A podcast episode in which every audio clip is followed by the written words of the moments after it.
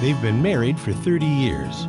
He's a pioneer of Catholic lay evangelization, and she has a master's degree in theology. Put on the coffee and get ready to open the scriptures. It's time for Bible with the Barbers. Now, here's Terry and Mary Danielle. Welcome. Welcome to Bible with the Barbers on this Friday, June the 10th, 2022. Thank you for joining us. We want to begin with the Angelus. It's noon, so we'll pray the Angelus. We should pray this three times a day. Remember that God became incarnate. The angel of the Lord declared unto Mary, and she conceived by the Holy Spirit. Hail Mary, full of grace, the Lord is with thee. Blessed art thou among women, and blessed is the fruit of thy womb, Jesus. Holy Mary, Mother of God, pray for us sinners, now and at the hour of our death. Amen. Behold the handmaid of the Lord. Be it done unto me according to thy word. Hail Mary, full of grace, the Lord is with thee. Blessed art thou among women, and blessed is the fruit of thy womb, Jesus. Holy Mary, Mother of God, pray for us sinners, now and at the hour of our death. Amen. And the Word was made flesh. And dwelt amongst us. Hail Mary, full of grace, the Lord is with thee. Blessed art thou among women, and blessed is the fruit of thy womb, Jesus. Holy Mary, Mother of God, pray for us sinners, now and at the hour of our death. Amen. Pray for us, O most holy Mother of God, That we be made worthy of the promises of Christ. Let us pray. Pour forth, we beseech you, O Lord, thy grace into our hearts, that we to whom the incarnation of Christ thy Son was made known by the message of an angel, may by his passion and cross be brought to the glory of his resurrection through the same Christ our Lord. Amen. And we ask the angels to join us here. Sanctus, Sanctus, Sanctus, Dominus Deus Sabaoth, pleni sunt celi et terra, gloria tua, Hosanna in excelsis. Benedictus qui venit in nomine Domini, Hosanna in excelsis. All right, so here we are on this Friday, and we want to talk about Jesus' obedience to Mary and Joseph. Mm-hmm. And we have it this in the Gospel of Luke, Luke chapter 2, um, beginning in chapter in verse 41, where it, it tells how this happened. Every year, the, the couple would go up to Jerusalem for the feast of the Passover. And when Jesus was 12 years old, Jesus remains behind, unknown to his parents. Now, they continue with the caravan. They return after the, they're, on their way back to Nazareth. They continue for a day. They're searching for him among their relatives and friends. They're looking for him anxiously. And by the end of the day, when, when Mary and Joseph come together, it's like, Joseph, is he with you? No, he's not with me. Is, is he not with you? No, he's not with me. So then they have to sleep for the night, and the next day they have to they go back to Jerusalem. Mary and Joseph go back to Jerusalem looking for him. And on the third day they come on him in the temple. And he's sitting among the doctors and the elders, and, and they're all listening to him, and they're astounded at his wisdom. Where did this child get all this wisdom? And Mary comes up to him and says, Son, why have you treated us so? Behold, your father and I have been searching for you anxiously. And he said to them, How is it that you sought me? Did you not know that I must be in my father's house? And they did not understand what he was saying, which he spoke to them. And he went down with them and came to Nazareth, and was obedient to them. And his mother kept all these things in her heart. The gospel of the Lord. Praise to you, Lord Jesus Christ. And so here we have Jesus. Um, he's there. He's staying in the temple, and I've heard different people, priests at sermons, say things. Oh, he was the rebellious teenager, and he was just asserting his own ego and his own. And, and it's like, no, I don't think so. This is the Son of God. He doesn't do anything without purpose, and he doesn't do anything that isn't specifically for his mission. So part of his mission was for him to stay behind in Jerusalem with Mary and Joseph not knowing it. And then they come searching for him, and he's not telling him that they're not his parents. He's just the fathers of the church said what what he's showing us here is that yeah, we do have respect for our parents. That he's teaching us not that you know what is a teacher who doesn't have respect for his parents, right? But okay, so he's teaching us three things. The love of God, first of all, to honor our parents, but to preferring God also to our parents.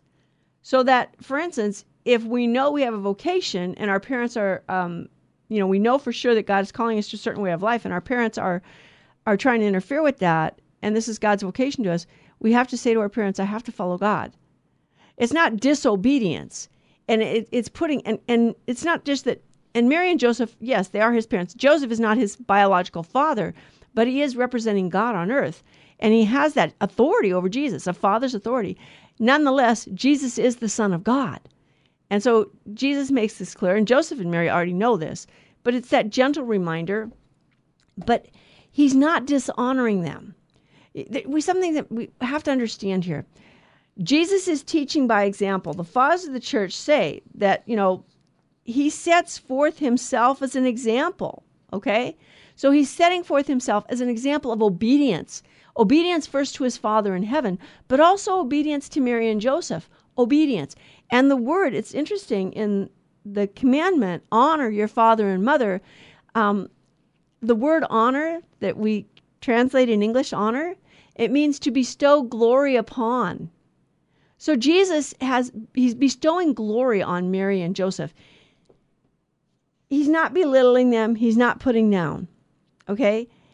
He's teaching young people obey your parents, listen to them, respect them. They're given to you by God as a as God's presence in your life. They're supposed to represent God to you. They don't take the place of God, but they represent God to you and they're going they want what is best for you.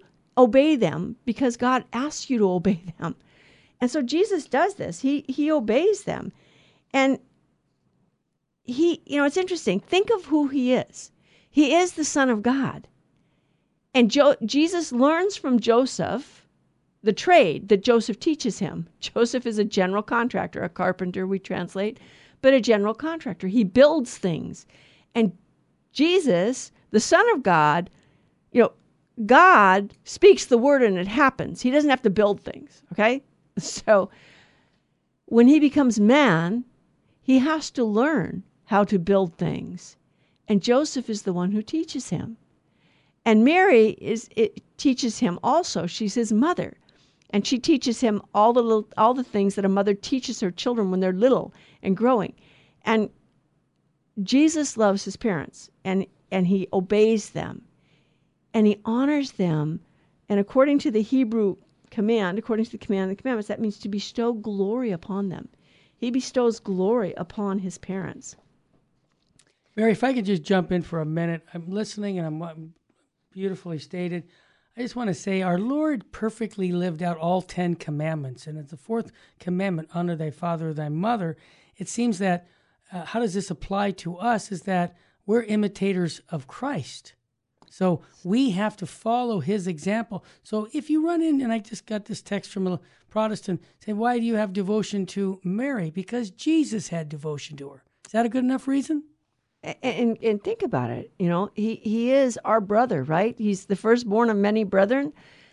so, and we'll talk about that later on too. Mm-hmm. Why do we consider her our mother? And where do we get this in the scripture? But yes, he kept the commandments. Right. And and he lived with them in subjection as their child, the Son of God. Right. And so and we want to look at a couple of other passages in scripture that help us to understand this relationship between um, Jesus and his mother in particular.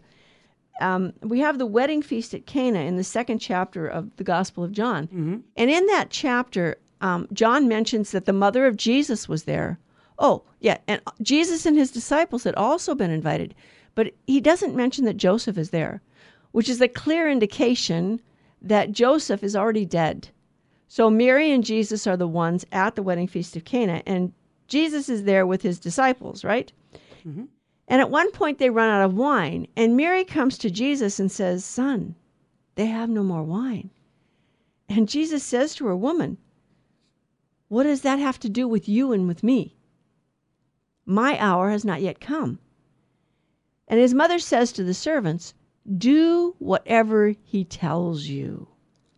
So there's six, you know the story, six stone water jars there. Jesus says, fill them with water mm-hmm. and take it out. By the way, those were clean water jars. Yes. They weren't dirty. There was no dirty water in those jars. Those jars, yes, they were used for ceremonial washing, but you didn't wash in those jars. You drew the water out of the jars to put it in a basin you washed in the basin. So the water in those jars was pure.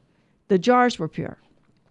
And so then Jesus has he, he tells them to fill the jars with water. The servants fill the jars with water and they they take out take it out and, and he says, Go take some to the head waiter. You know, so they're taking this ladle to the head waiter and they're like, you know, jokes on who. And the head waiter tastes it and he goes to the groom and he said, You have saved, you know, most people serve the best wine first and then they serve a lower quality of wine later on. Mm-hmm. You've saved the best for now. And of course, the waiters are the only one who knows where it came from. And they're like, whoa, whoa, whoa, whoa. And so they, and then the apostles, the apostles see this. So Jesus works his first miracle in answer to his mother's prayer. She intercedes on behalf of the couple. They've run out of wine. It's a wedding feast, and they've run out of wine. And he, she's asking them, she's asking Jesus to work this miracle. He says, But my hour is not yet come. And he calls her woman. He doesn't say mother. Mm-hmm. Now, to call her woman doesn't mean that he's putting her down. It would be like addressing someone as madam or um, miss it's a way of address that you know doesn't doesn't put a person down. He's not putting her down. And to show that he's not putting her down, and what's interesting is he says my hour is not yet come, and yet what does he do? He works the miracle. Hmm. She just says, do whatever he tells you. Ah, we have to save this for the, the other side of the break. Thank you. Thank you for joining us on Bible with the Barbers. We have a men's conference coming up next weekend, correct? Yes. And we have a little commercial coming on to tell awesome. you all about it. Awesome. Yeah, we'll be back. Thank you for joining us. Don't go away. Tell your friends and family. If you have questions, call us.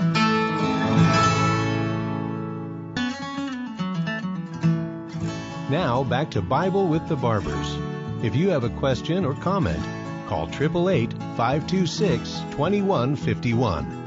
Here's Terry and Mary Danielle. Welcome. Welcome back to Bible with the Barbers on this Friday, June the 10th, 2022. And we're talking about Jesus and his obedience to his parents. And of course, Joseph didn't live as um, uh, up to the time of Jesus' public life. Mary is still alive. She's still there and when Jesus is in his public life. So we talked about the the finding of Jesus in the temple from the Gospel of Luke in the in the first section, and we're talking about the wedding feast at Cana. And it's interesting, you know, John, um, the Apostle John, in his gospel, he has a very privileged place with our Blessed Mother, because at the foot of the, he's there at the foot of the cross, and we're going to talk about this. We want to look at this and what does it mean. And he was there at the wedding feast at Cana, and at the wedding feast of Cana, Jesus, Mary, Mary is identified as the mother of Jesus. So who is Mary? I mean, who is this woman? And and we might think, well, so what? You know, in Mary, the Word became flesh. The very Son of the Eternal Father became the Son of Man to enable the sons of men to become the sons of God. The Song of Consolation, Isaiah 40, 1 through 11, has spoken of God coming to those who suffered now, God Himself will personally guide His people in a new exodus to the promised land, the promised land of heaven, the new exodus. To go to heaven, we're called to heaven. Once He consents, once she, once she, the Blessed Mother Mary of Nazareth, consents to the Word becoming flesh, the Mother of God retires into the background. This is to be her usual role in the gospel. So you have, you know, she's always there there's this constant presence, but she's not mentioned often. There's a few times in the gospel when she is mentioned. You have the you know infancy narratives up until the, the, the finding of Jesus in the temple, and then you don't see her again until the foot of the cross for the most part. Uh, there's you know a couple of places where she appears, and this is one of them in in John two one through eleven, the wedding at Cana. And Mary is there, and this this account actually parallels the foot of the cross John 19, 25 through 27. There's some similarities here. In both, Mary is called the mother of Jesus. And in both instances, Jesus refers to his mother as woman. At Cana, Jesus says, My hour has not yet come. He refers to his hour. At Calvary, his hour has come. What is his hour? His hour is the time of his passion, when he will actually give his life for us. Okay? So his hour has come when it's time when he's on uh, on Calvary. Now it is. It culminates, is, is hour culminates here on the cross. When he had done everything which he judged it appropriate to do, St. Augustine says, this is when the appointed hour arrived. Through his will and not necessity, through his power and no exigency of any kind. Some had said that, well, it was just fate. Jesus' life was controlled by fate. No, Jesus is God. He is God incarnate. His life wasn't controlled by fate. His, his, his life was foretold in Scripture, it was foretold in prophecy, and it was predetermined by God, and Jesus is God, okay? And St. Thomas Aquinas says the hour of the Passion is to be understood not as imposed by necessity, but as determined by divine providence. So Jesus is in charge. But we notice Mary at, here at Cana, and she has this exquisite charity. She's looking out for the needs of others. She's there and she notices that they run out of wine. And then she goes to Jesus, okay? And Jesus does change the water into wine. The people say, oh, well, he was denigrating his mother. He said, how does this concern of yours involve me? Which, by the way, is not the, the best translation of what he said. He said, Woman, what, what to me is to thee? Or how does this concern you and me? How, woman, how does this concern you and me?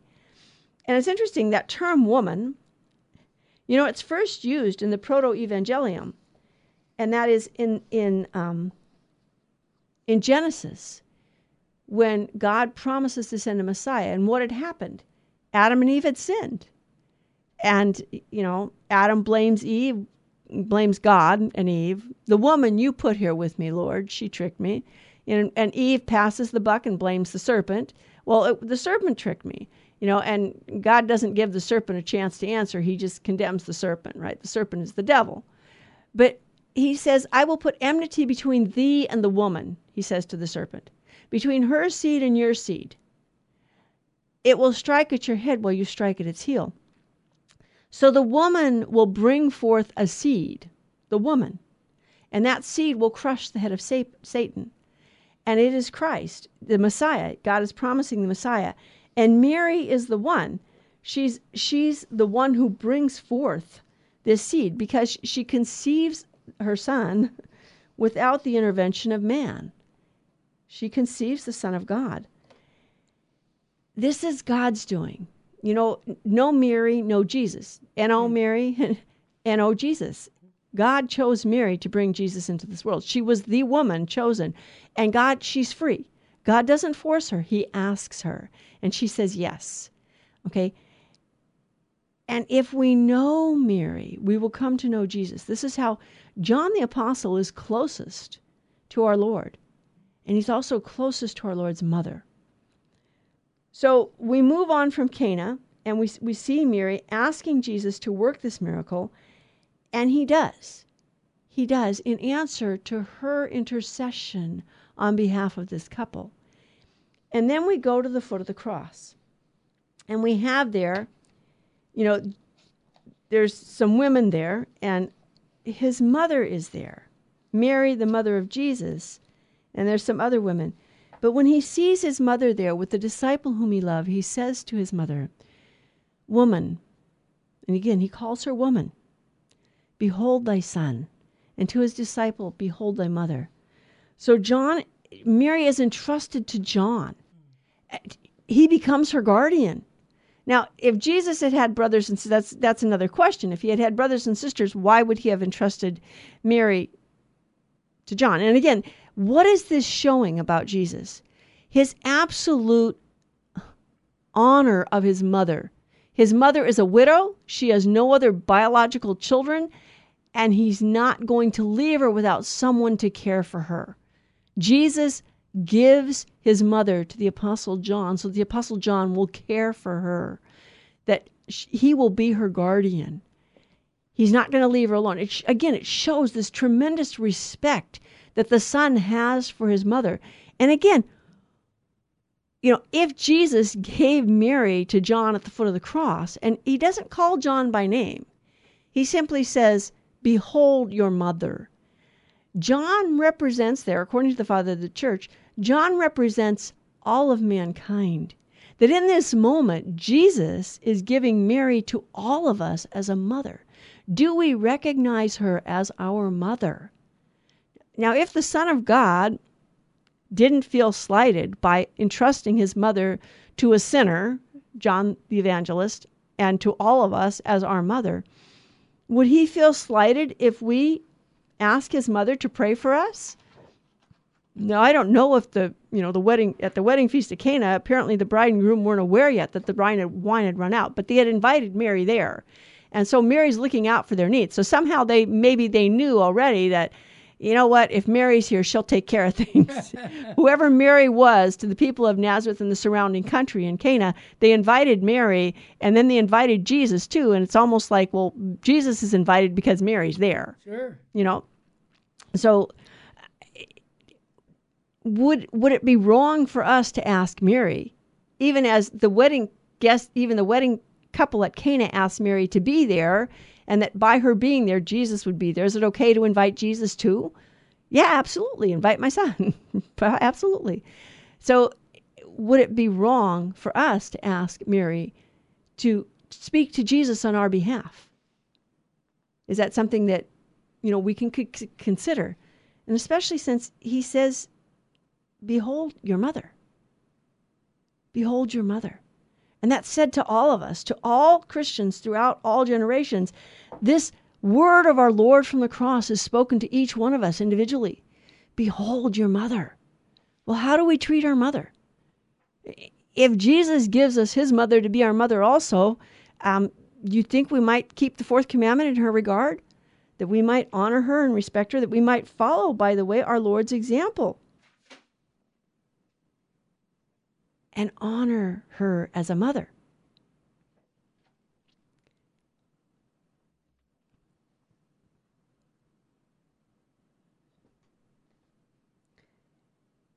St. Augustine sees it as a lesson of Jesus' filial love for his mother.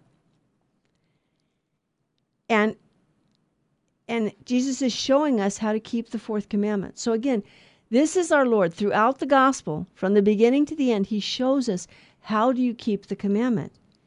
Okay? Here is a lesson in morals. He is doing what he tells us to do, like a good teacher. He instructs us by his own example.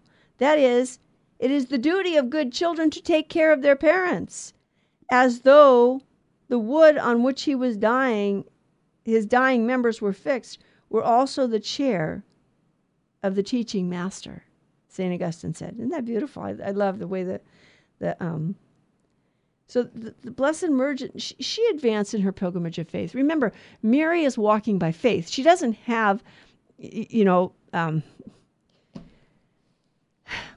it wasn't all written out to her in a letter beforehand to say, okay, this is exactly what's going to happen. This is exact. There's no script. Okay, there's no script.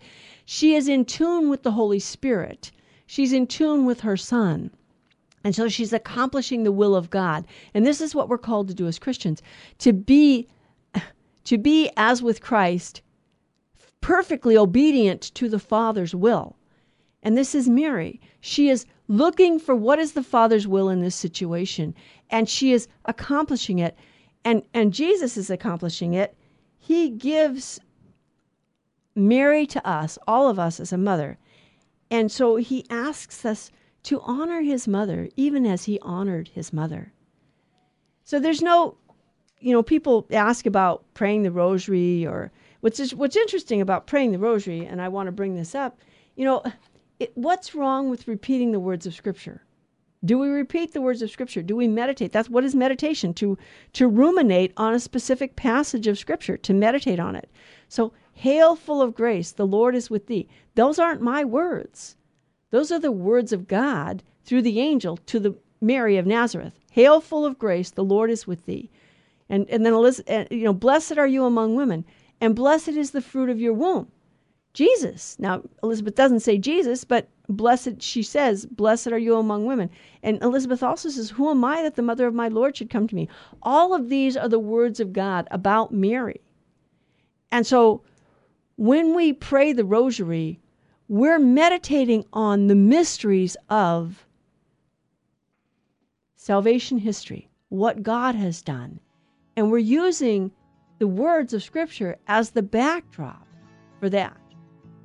We'll be right back with more on Christ's obedience to his mother, what that means for us, and how should that play out in our lives as Christians who are trying to follow Jesus in his example. Thank you for joining us on Bible with the Barbers. Don't go away. We'll be back with more. Invite your friends to join us. Now, back to Bible with the Barbers. If you have a question or comment, call 888 526 2151. Here's Terry and Mary Danielle. Welcome, welcome back to Bible with the Barbers on this Friday, June the 10th. Terry's um, gone out to do errands, so um, we're, going to finish up the show here today. We're talking about Jesus and his um, obedience. He remains subject to them, we're told in the, the Gospel of Luke. After the finding of Jesus in the temple, he returns with them to Nazareth and he remains subject. And, and we looked at that that passage, the Gospel of Luke, um, chapter two, where Jesus at, at, at the after staying in the temple after the Passover, um, when when Mary and Joseph come back looking for him, he tells them, you know, I must be about my father's business. And yet he returns to Nazareth with them and remains subject to them. He remains obedient to them. And then we looked at the Gospel of John, the uh, chapter two, the wedding feast at Cana, where our Blessed Mother, the Virgin Mary, mother of Jesus, asked Jesus. She didn't, she didn't say, Jesus, will you make wine? She says, they have no more wine. She points out a need, the delicacy of, our, of, of Mary. This is up to him. She points out a need to them, to him, and says, you know, how are you going to handle this? What this is up to you, Lord. And so she leaves it in his hands, and she tells the servants, you know, Jesus says, well, how does, you know, what does this have to do with you and me? Okay. So, and, and, and he calls her woman. But he, as we've seen, he's not putting her down. Woman is not a, a, a you know, it's like saying madam. Um, he's not putting her down. And he has the utmost respect for his mother. Jesus kept the fourth commandment perfectly, and he teaches us to keep the fourth commandment perfectly also. So to denigrate Mary, the mother of God, would not please our Lord at all. It's not what he asked for. I was thinking about it. Somebody was asking me recently about this. You know, I was like, well, well, you know, um, you know, do I have to pray a specific prayer in order to get to heaven? Well, no, I don't think you have to pray a specific prayer to get to heaven. We have to live in the will of God. We have to live in union with God in order to get to heaven. And we have to submit ourselves to His will and allow ourselves to be transformed by His grace in order to get to heaven. And the person was kind of saying, "Well, you know, why why would someone pray to the Blessed Virgin Mary?" And I said, "Well, uh, you know, I didn't think of it at the time, but um, I want to use this analogy. Remember, Jesus is her son. You know, the second person of the Blessed Trinity, our Messiah. It, he has a mother, a mother that he chose, by the way, that he created, and um, if you had a friend that you invited over to your house and your friend walked into the house and your mother opened the door for him and just the friend walks by your mother and um, you know I'm, I'm walks upstairs to your room and ignores your mother and um, doesn't pay any attention to her at all. What would be your attitude toward your friend. You have a really let's let's assume you have a really good relationship with your mother and you really respect your mother. Would you look at your friend and say, "You know what? You didn't even greet my mom. You need to go downstairs right now and say, "Thank you so much for allowing me to come into your home." You need to go down there and you need to treat my mother with respect. And if you can't do that, you're not really a friend of mine you, know, I, I always wondered when I saw young people, you know, come and visit at a home and they had no regard for the parents of the people they were coming to visit. And I always wondered, what do you want out of these people that you're calling your friends? You don't want to have anything to do with their parents. Usually that's a sign that you're trying to use the person, that you don't really have regard for them. You only want them for what they can give you. Now, I'm not accusing Christians who don't pray to Mary of only wanting what Jesus can give them and not really regarding his person. But but think about just remember God really became man. He's really part of a human family. He's really part of the whole human family, but he actually became part of a specific family. Mary and Joseph were his parents. Joseph was not his biological father, but his father, he had authority over him, and his supposed father, as far as the world was concerned, this was his father. And Mary was his mother. And God doesn't seem to have any problem at all sharing his glory with his saints. Look at the Old Testament. Look at the works that he works through his friends. Moses. He sends Moses into Egypt and he works all these signs and wonders through Moses. You know, they get to the Red Sea and he says, "Okay, split the sea, Moses. Command it." And and uh, in obedience to, to Moses' command, God splits the sea. And and all these miracles that God's works through but you know, God telling Moses what to do, but nonetheless Moses says, "This is what you know, God asked me to do for you for you people right now. And God does that. He shares his glory with his friends. Moses, the prophets, David, all throughout the Old Testament and then in the New Testament. What does he do with his disciples? He gives his disciples his authority. He sends them out to work miracles and cast out demons. And they come back and they're like, Whoa, Lord, even the demons are subject to us in your name. And he says, "Well, don't, you know, that's that's not a big deal. The, the most important thing is that your name is written in heaven." But he's sharing his glory with his friends. He's allowing his friends to to shine in the eyes of the world. Now, it's not for their own sake, it's to bring them to it's to bring the world to Christ.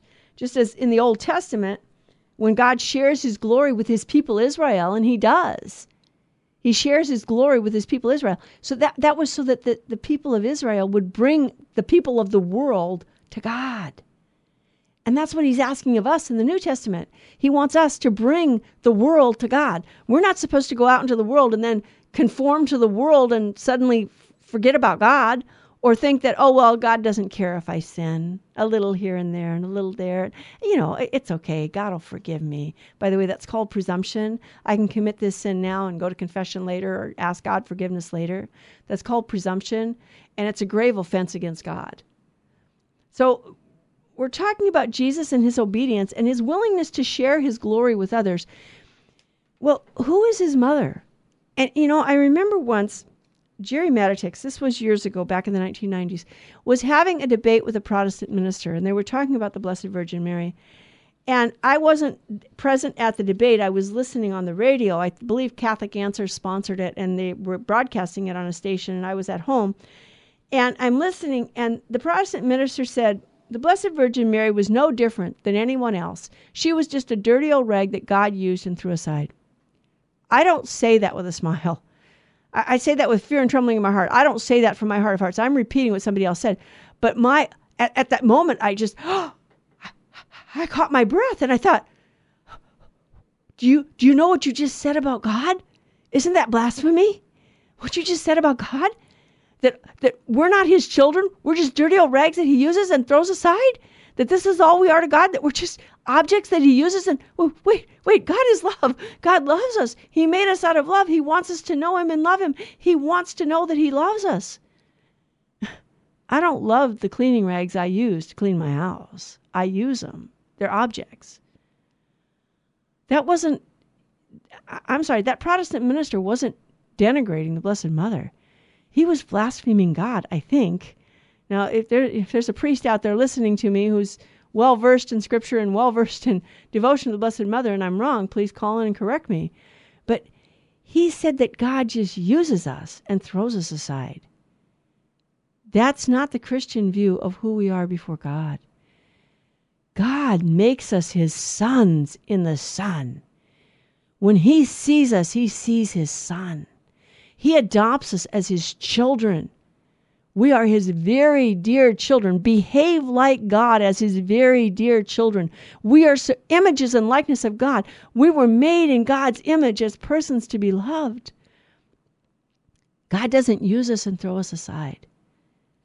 You know, the Blessed Virgin Mary is the mother of God. Do we get it?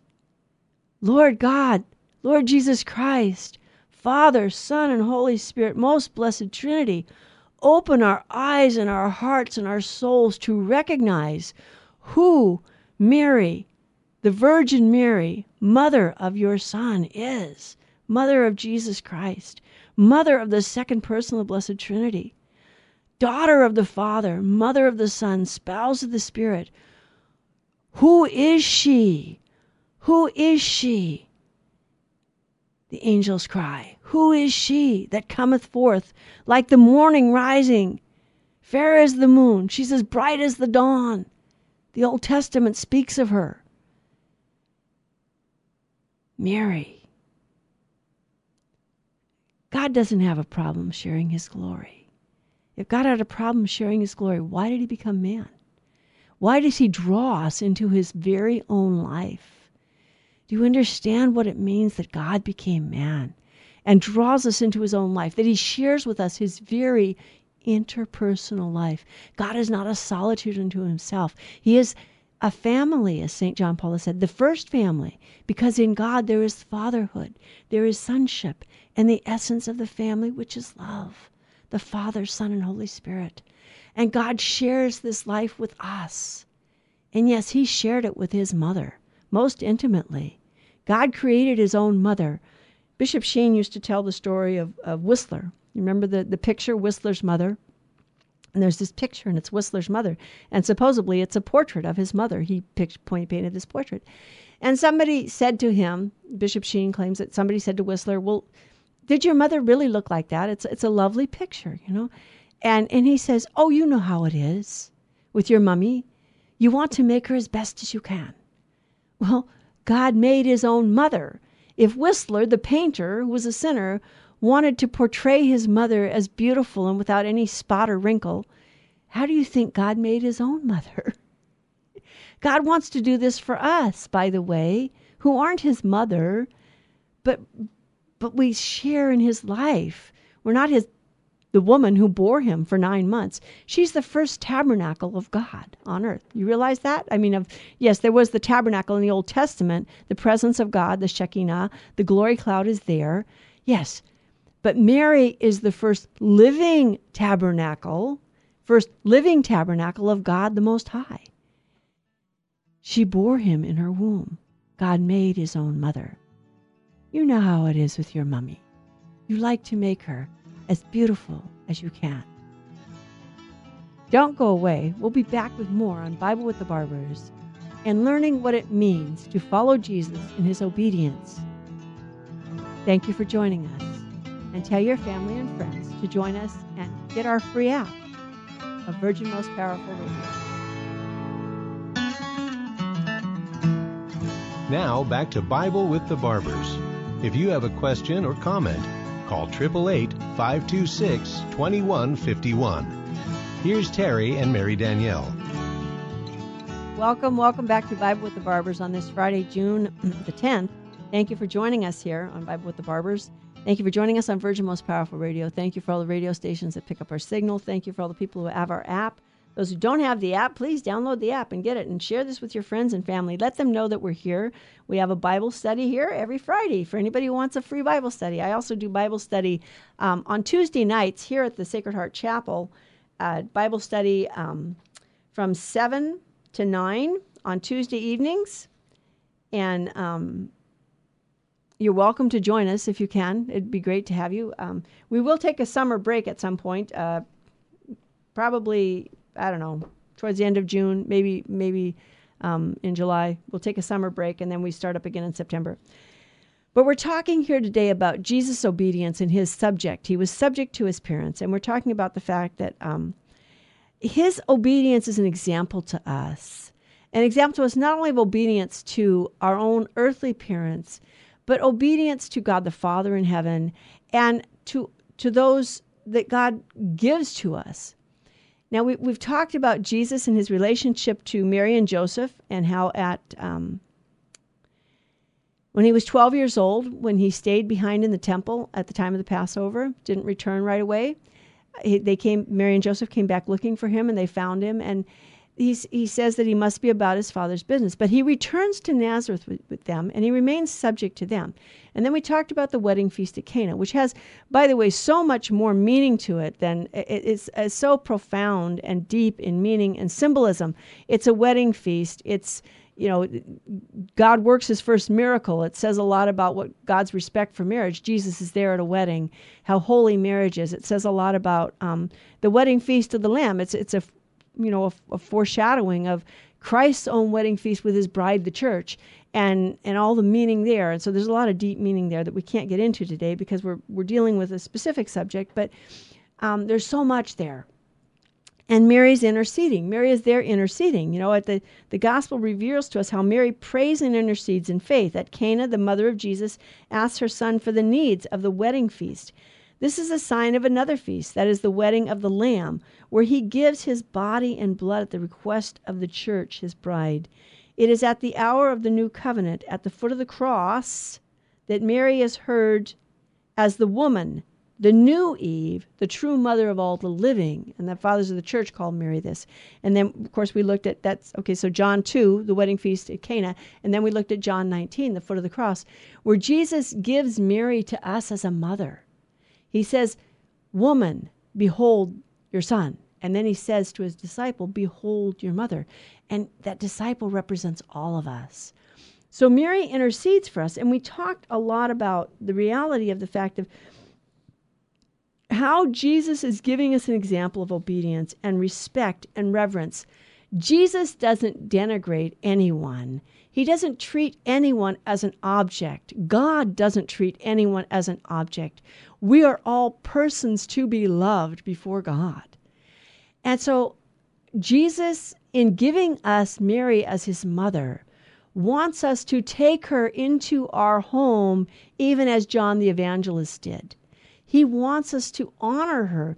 God doesn't have a problem sharing his honor. And we talked about that, how he shared his gifts and his, his honor with his, his prophets of old, with his saints of the Old Testament, with his apostles in the New Testament, his disciples, and they're able to work miracles in his name. He, he shares his honor and his glory. God is not stingy. God isn't keeping all the, the to himself, to himself. God made us to draw us into his own life. it doesn't take away from him as long as we don't set ourselves up as God. If once we do that, then uh, oops, idolatry, then you know, wrong, wrong. Don't worship me.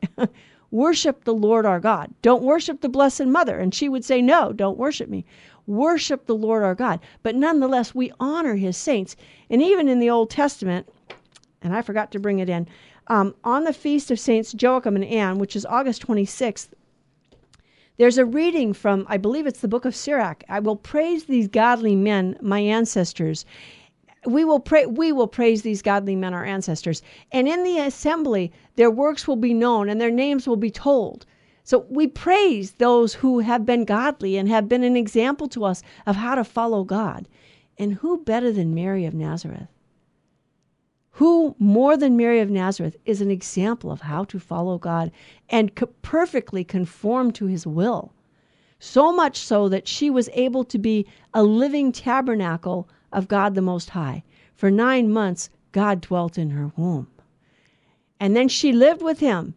And he was 30 years old, about 30 years old when he started his public ministry.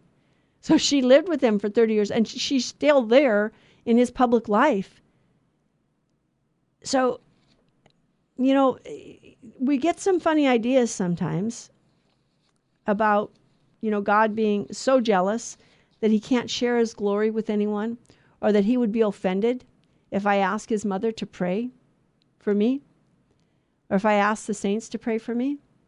Well, you know, it's interesting. I find it so interesting because all of us, all Christians, ask people on earth to pray for them. And yet they won't ask the saints of heaven to pray for them. And we can ask the saints of heaven to pray for us, and we can ask the Mother of God to pray for us. And Mary gives us the example of prayer. Mary treasured all of these things and pondered them in her heart. Mary treasured all these things and pondered in, in her heart. The words of the angel Hail, full of grace, the Lord is with thee. And the words of Elizabeth Who am I that the mother of my Lord should come to me? Blessed are you among women, and blessed is the fruit of your womb.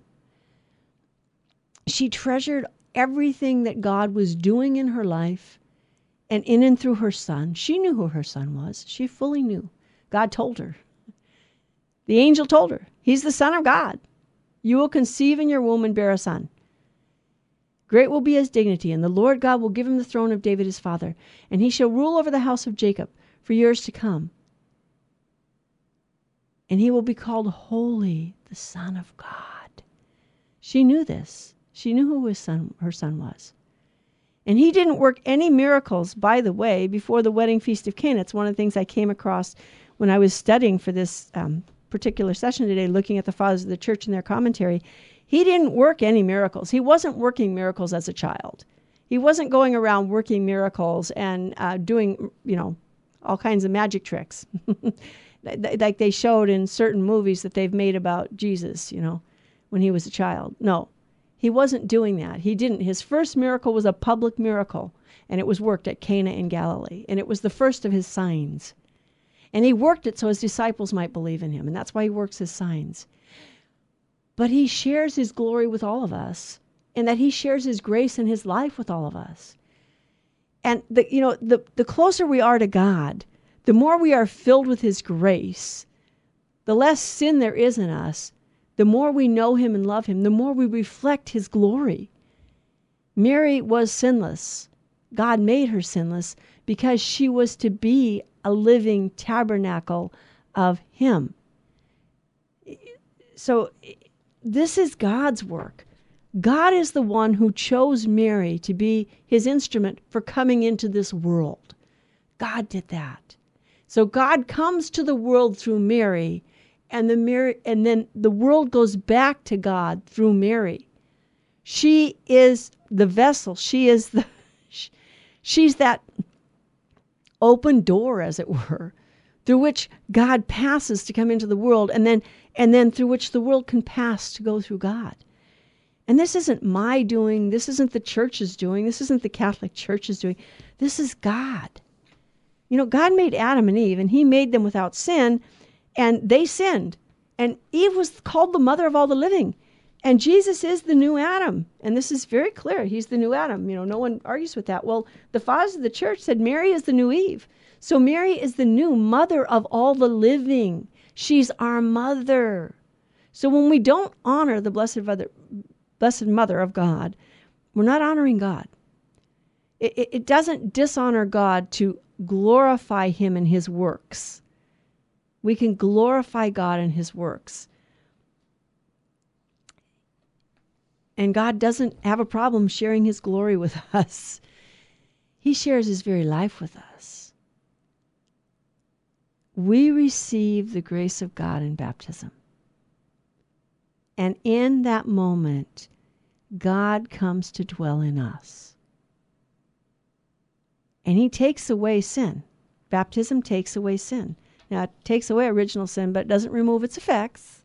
We still have to live with the effects of original sin, so we struggle against sin.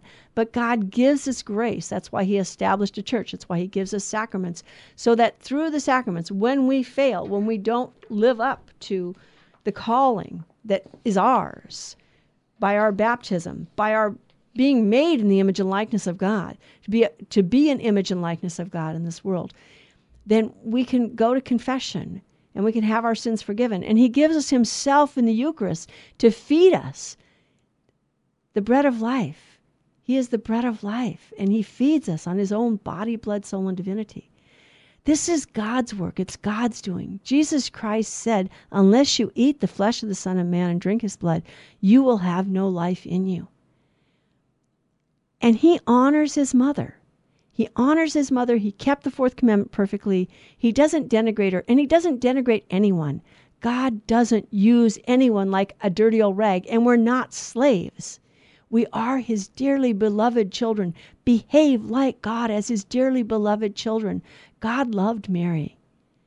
He filled her with his grace, and he lived in her womb for nine months and lived with her on this earth for 30 years in the intimacy of home life in Nazareth. And then when he died on the cross, he gives Mary to all of us as our mother, and he wants us to take her into our homes. So take Mary into your home in obedience to God, in obedience to Jesus, in obedience to his command to behold your mother. This was his last will and testimony, his parting words to us Behold your mother. Take her into your home and honor Jesus by honoring his mother and, and glorify God in the great works that he accomplishes in and through his church and through his saints. And we're all called to be saints. It's not the option of the few. Holiness is the simple duty of us all. Lord God, make us saints, make us the saints you called us to be. Sanctify us, fill us with your grace, work your, your work in us, accomplish in and through us all that it pleases you to accomplish. Thank you for joining us on Virgin Most Powerful Radio on this Friday, June 10th, 2022. This is Bible with the Barbers. Thank you for joining us. Please pass this on and tell your friends and family that there is a Bible study that they can join and learn more about their faith and fall more deeply in love with Jesus Christ and His church day by day. We'll be back next week.